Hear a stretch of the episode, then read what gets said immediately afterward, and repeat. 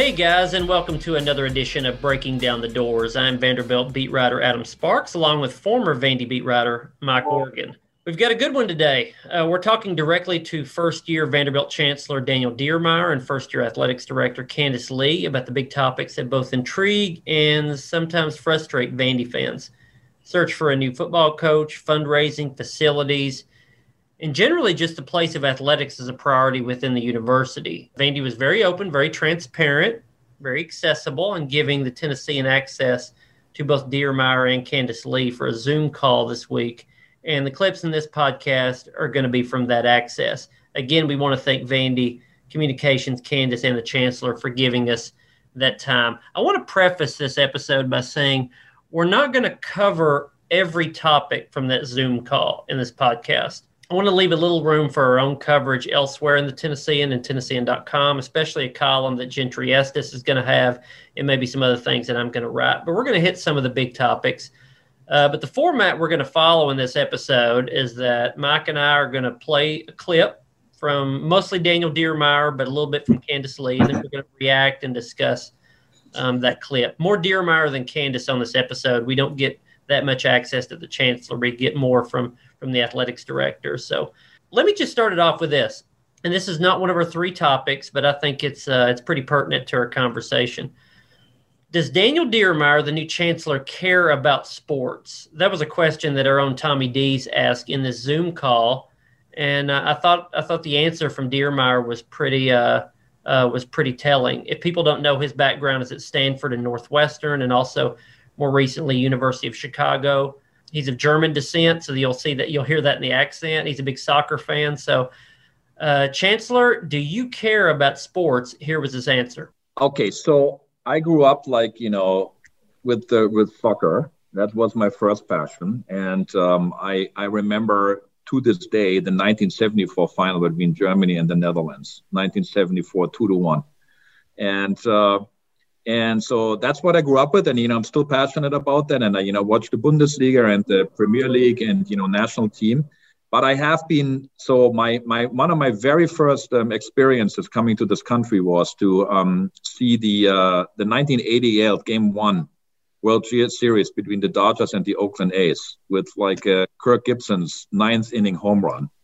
And I, I saw it was the first baseball game I've ever seen. Was uh, I started in eighth inning and so this is pretty cool. And then I was at USC during the uh, their their run for the national championship when the, the battle was between Troy Aikman and Rodney Peete. And so the big rival between USC UCLA. And then um, and then we were beaten by Notre Dame in the last game. So I went to all the games in the Coliseum, and I could see what college athletics can do for for a community, for a college community. So I've been I've been you know I've been watching football since then. I watched basketball, I watched baseball. I took my boys to the by to the 2005 the White Sox World Series Game One. Roger Clemens, you know, pitching for for Houston. And we also went to hockey. We, I, you know, we like we, we loved watching the Blackhawks. I know that's all different now. And uh, you know, I saw them game one of the, you know, when they when they beat Philadelphia in a, in a fantastic game. So I'm my interests are broad, but I would also I'm the kind of kid who also would watch, you know, the 50 kilometers cross country um, Olympic race. Okay, that's the or like weightlifting at 2 a.m um, that's the that's that's kind of those are fond memories of mine. And so my it's broad and um, and i'm and i love it. And i think what it does you know the reason we love it is because it exemplifies the same values that we that we value in life. You know hard work dedication not giving up teamwork and uh, i think that's why we're so passionate about that and that's why i think it, it, it, it if it's done right it can be a great um, important component um, of a university as well. All right, so I'm going to have to say that's not exactly the answer that I would have expected from uh, from Nick Zeppos, the the previous chancellor. Uh, nothing against Zeppos. You don't you don't have to be a sports fan to be a chancellor of a of a major university, but you never got the feel from Zeppos that he, you know, could mention Rodney Peete and Kirk Gibson and uh, and a World Cup match from 1974 uh, all in the same all in the same breath. But Diermeier did there. So that's just a little fun clip. I thought it was pretty neat. Let's get to the three topics. All right. So, topic number one, Mike, who's running the coaching search uh, for the next football coach at Vanderbilt? by the way, we're still in the middle of the coaching search. Jamey Chadwell's been pitched out there as a possible leading candidate. I think there are some NCAA, NCAA issues Vandy's going to have to comb through in his past. Will Healy at Charlotte. I think Will Healy takes the job if he's offered it. We'll, we'll see if that comes to fruition. Um, I think he'd be a pretty good candidate. Clark Lea, we've talked about, has strong ties to Vanderbilt as a former player now at Notre Dame. We'll see what the pull is for him to come back to Nashville. And there's a lot of other candidates we, we've gone over in the previous episode. But, Mike, let me throw this at you in who's running the coaching search. In the past, when you covered Vanderbilt, who ran the searches for for coaches, football, basketball, whatever? Well, the athletics director always made a pretense that it was his his gig. He was doing it on his own. He would uh, when he decided upon a uh, a candidate, he would run it past the uh, chancellor, but that he would work closely with the chancellor throughout the search to where he didn't surprise the chancellor with a candidate and by the time he got to where he was ready to run a, a candidate by him, uh, the chancellor would already know who it was going to be. So every athletics director is that I've ever dealt with, uh, going all the way back to uh, Roy Kramer, has always said that he was the one that was doing it. Now, some had had appointed a committee and they had always emphasized the fact that they had appointed the committee and that they wanted to do that just to get a little bit of help. This was before the uh, days of uh, uh, search firms, and um, so. Uh, but it was always these are just people to help me reach out, and it will still be ultimately my decision. Now, what I've always believed is, and, and know as a, for a fact, that it has not always been the uh, athletics director's uh, call. In, in many instances, it was uh, the board, the few board of trust members who had an interest in athletics, which usually ranged from about three to five on the entire board of trust. Going back to Ken Roberts, John Hall, John Rich, John Ingram, um, Bronson Ingram, some of those guys, they were interested in athletics. Uh, Bronson Ingram, John Rich, both were uh, the head of the, the board. So they carried the most weight uh, the athletics director could say what he wanted to say, but the bottom line is he didn't do anything without their approval. Those were big money guys that would threaten to pull their money out if uh, uh, if uh, if the right coach wasn't hired or a coach that they didn't agree with. All right, so that's the past of Vandy coaching searches. This is the present. We asked a question to AD Candice Lee and Chancellor Daniel Diermeier. So this is a double clip with both of them speaking. Here's how they answered the question: Who chooses the coach?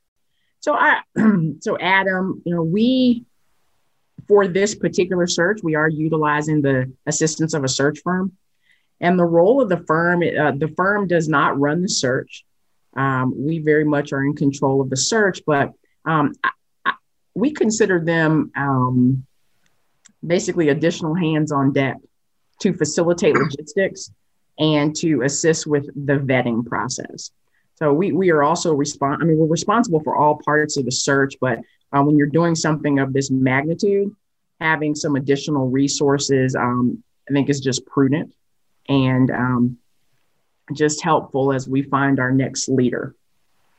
In terms of who's running the search, um, Chancellor Diermeier and myself are running the search, and and and as we said from the beginning i mean i when we talked about this last week you know in making the decision to part ways with coach mason i felt very com- confident with uh, having the support and the leadership of our chancellor and just knowing that there's a partner there and that has continued throughout this process. So that's been um, from my perspective that's been the way we've operated since day one. So this is no different. Let me add one one thing to that exactly. Couldn't agree more. And you know, when when um, when we appointed, you know, Candice, um, what I wanted to make sure is that there was no daylight between between the the um, uh, between her and the chancellor, and uh, that's what that's how we've operated, and that's exactly how we're handling the search right, right now. So I thought it was interesting there, Candice, just answering exactly what the the function of the search firm is. You and I talked about this last week, and, and my take was it's a it's a vetting process. It's more for background checks. The Vanderbilt brings the candidates to the search firm to vet, not the other way around. And she sort of reiterated that there. The the you know Daniel Diermeier saying that there's no daylight between Candice uh, and and him, the chancellor. I think that's interesting because you're always going to disagree to to some extent. Uh, you know, there was even a follow up question that we had in uh, in the Zoom call that we don't have to. I'm not going to play the clip of it here, but it was sort of Diermeier was asked about, well, who has the final say if you disagree, and he sort of joked that uh, that he and Candice see the world exactly the same, so there's no room for disagreement. I don't I don't think that's quite accurate two individuals that have just been randomly thrown together in the past year happen to see eye to eye on everything. Yeah, that's kind of hard to believe. Yeah, I think it's fair that uh, you know John Ingram obviously is in, this to some extent, and you'd be silly not to have your your major athletics booster in there. Um, I think Tim Corbin has a little bit of a voice in this, not as a guy that's going to pick the football coach. So I don't think people should get crazy over that because he's friends with Clark Lea, but just just a voice in the room. There, there's you know there's so much um, fogginess between is the AD picking the coach or somebody telling the AD uh, who to pick. There's nuance in that, and I, I, think it's fair to say that Candice is not going to say this is my coach and I don't care what any of the rest of you think. Uh, that's not going to happen. But uh, I also don't think she is going to be told who her coach is. I think Candice Lee is going to is going to pick who she wants. And maybe it's even a I'm I, I like these three coaches, and then they're they're sifted through a little bit there. But I, have said it before, and I've had doubters on social media elsewhere that tend to think that Candice Lee is just going to be served up a candidate. I don't I don't buy that. I, I think she's going to have a pretty heavy hand in this decision. That very, very, very seldom happens at Vanderbilt. In fact, I can only think of once, maybe twice when it did happen. Uh, Steve Sloan and Watson Brown are the only two that even came close to being candidates who were told who to the, who the chancellor was told this is who you're going to hire. But it all at the same time it was the they those two were candidates that the the that the uh, athletics director had no problem hiring. They were naturals. Uh, Steve Sloan was the hot coach uh, at the time. He was the coach that other schools wanted. So he was a, a, natural. And Watson Brown was a hot coach at the time, considered an offensive genius at the time, and uh, was ready to come home. So they were kind of, to borrow basketball phrase, slam dunks. Uh, but those are the only two times that I can ever even remember a uh, an athletics director being told, this is who you're going to hire. Yeah, I think I mean it's obviously a collaborative process in in vetting and searching and choosing the coach, but I mean th- there's also a practical element to this.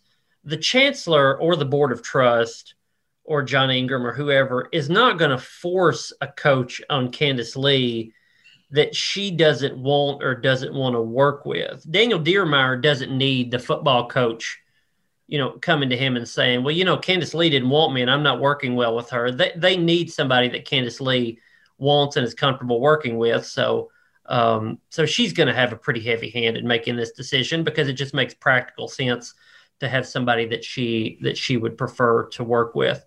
As topic one, topic two, what's the priority of athletics within the university's overall vision? And and Mike, give me a little bit of a background here. But we, I think anybody listening to the podcast right now, especially Vandy, longtime Vandy fans, know that this that athletics has almost always been de-emphasized to some extent in the university. That the university is one thing, and athletics is kind of pushed to the corner. What's the background of you covering Vandy, and and how past Vanderbilt administrations have viewed athletics within the scope of the whole university? For many years, it was the the theory and the prevailing thought was that Kirkland Hall, uh, the academic uh, side of Vanderbilt, uh, did not want for Vanderbilt's uh, athletics to succeed. The more attention brought to athletics was seen as a slam on on academics. Uh, Vanderbilt has always c- considered itself the Ivy League school of the South, Harvard, the South, uh, an Ivy League type school, and th- to have a good football team, especially. Basketball was always okay, and then baseball came along, and baseball was okay. But to have a good football team just was pretty much unacceptable by the academians at uh, at Vanderbilt. That theory was uh, finally confirmed to me when Jim Foster, the former women's basketball coach, was appointed interim athletics director I guess after Paul Hoolahan left to become the Sugar Bowl uh, chairman, and Jim was in that role for almost a year. He he had that role while he was coaching through his basketball season. And he told me, I can't remember if it was during that role or right after when he went back to just coaching basketball, that yes, there there are people who made it clear to him that they did not want people at Vanderbilt that they they did not want athletics to succeed to any great degree. They they kind of like having a team, but they like for it not to be good so that it you know it doesn't take any of the focus away from academics. So that's where we've been. That further was confirmed when Todd Turner became the athletics director, and then after his term uh, came to an end, they just didn't have an athletics director. They just dissolved the position folded the uh, athletics department supposedly into the uh, grand scheme of things at the school and didn't think they needed an athletics director. So whether you came out and said it or not, that's what you were saying by your actions was that, you know, we athletics here are just more of an intramural sport than anything else. Yeah, one thing Daniel Diermeier said I know in our in our interview and uh, was uh, if I remember the, the the quote right, if if he said if done right, athletics and academics should reinforce each other, that they can kind of work hand in hand. We've heard a little bit of that rhetoric over the years, right? There's some standard answers that Vandy administrators say, you know, you can be great in in the classroom and great on the field or court or you know whatever these tropes are, but uh, he there there's a little bit of subtlety I want to see if our listeners can pick up in in part of the answer that Daniel Diermeier gave when we asked him what the priority of athletics is within the university. Here, here's the chancellor. Yeah, so I, when we think about athletics, it's an important part of who we are as a university. Um, you know, we are we are in the SEC. We're competing at the highest level, and the standards that we have for athletics are not any different than the standards that we have for academics. So um, we want to we want to you know we have a we have a level of excellence as a university, and that applies.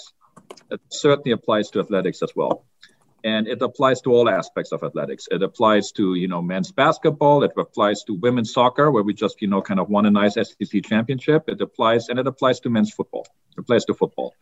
So what we have to ask ourselves is, um, you had to you know take a good hard look at the program and you know a variety of in this particular case on football do we have the right people in place? And then we have to ask ourselves, what are the types of investments we need to make in order to get the program where we want it to be? And that's those are the discussions that are going on right now. And of course, you know, the new coach would be part of that. But we're willing to make the investments to get us to a level where we are competitive, at um, where we are, you know, where we're competitive within the SEC. Um, that's an expectations we have for ourselves, and uh, and we're going to follow through on that. Now, here's the subtlety. If you notice in that clip, he started off with I.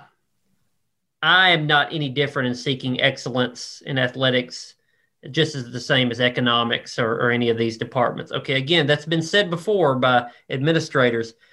I mentioned that because all through this interview, I picked up on the fact that he kept saying I and my and me and mine. It was very personalized. That's a little different than I've heard from Vandy administrators outside of athletics before, certainly chancellors. And again, not, not to not uh, chancellor, former Chancellor Zeppos, but you didn't usually hear that from him. It was they, it wasn't we as much. It was you and not I.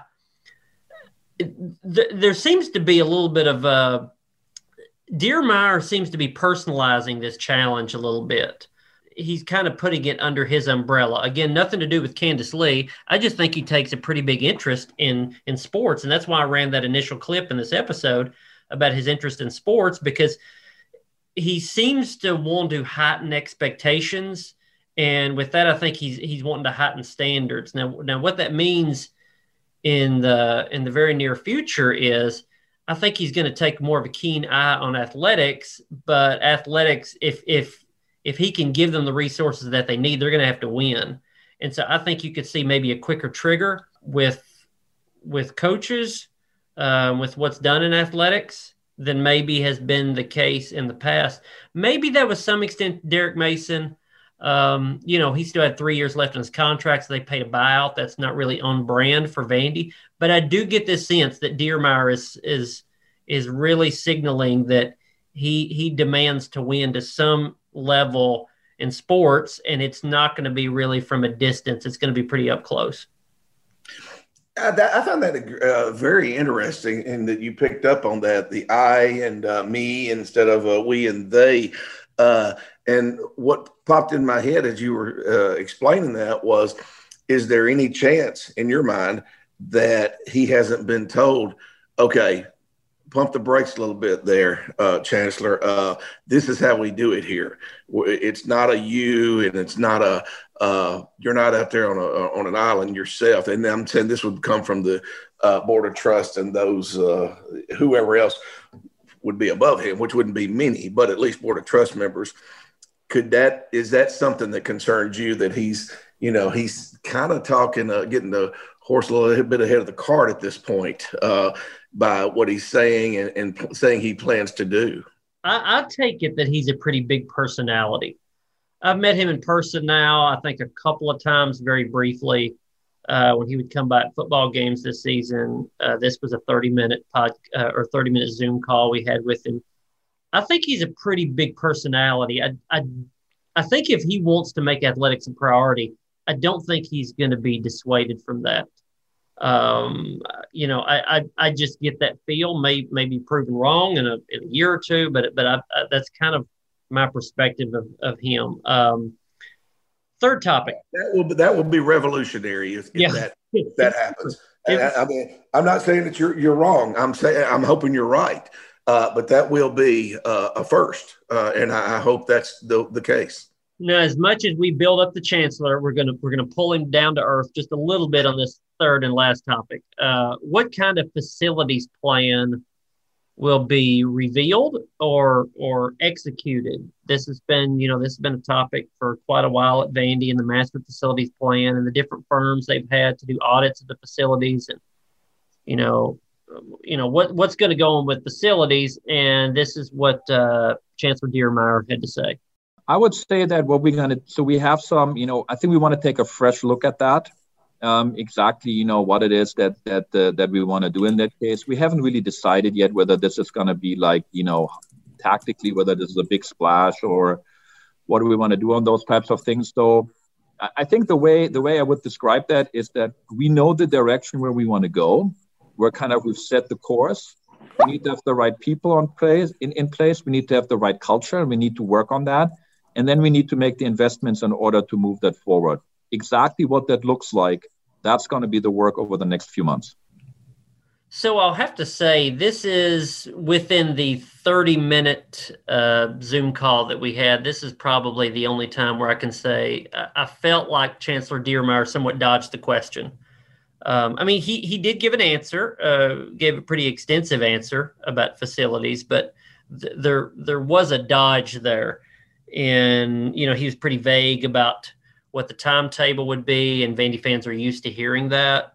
Um, you know, he said it. You know, maybe a gradual rollout, maybe a big splash. They haven't decided that yet. I did think it was interesting, sort of the chronology that he put on it. We're going to get the right people in place, he said. I think that's that's clearly a reference to a, few people, but especially Tommy McClelland who was uh, recently hired as the deputy AD in charge of fundraising and facilities and some other external things. We got to get the right culture in place, and we're working on that, he said. Um, and then we'll need to make the right investments. The chronology is important there, I think. It's, hey, we're getting the other things in place, then we're going to get to the money side of that. Um, what that tells me is, uh, you know, there's a plan to, to get the fundraising but it's not there yet. Now, I will say he did say in the same Zoom call that he complimented uh, Vanderbilt on being good stewards.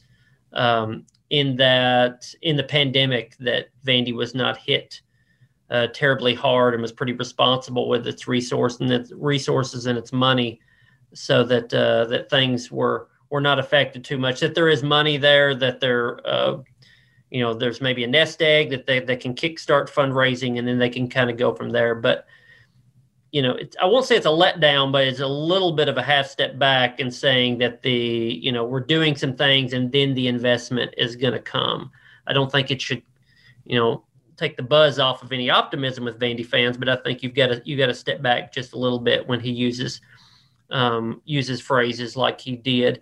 Um, pretty optimistic otherwise. I think the rhetoric is good, but I think the intent is probably better than Vandy has had in the past. This seems to be a chancellor that uh, that wants to win in sports, uh, that wants to fit, build facilities. What those are, we'll see. I do think somewhat it depends on the football about what coach they hire and uh, and what um, what leverage is used in the in in that hiring. If this is a coach on their let's say on their A list, um, does that does that coach try to wield a little bit of his of his leverage to get something um, get something done or promised? Certainly promised in in, in writing of what's going to happen with facilities, and we'll kind of see where that goes.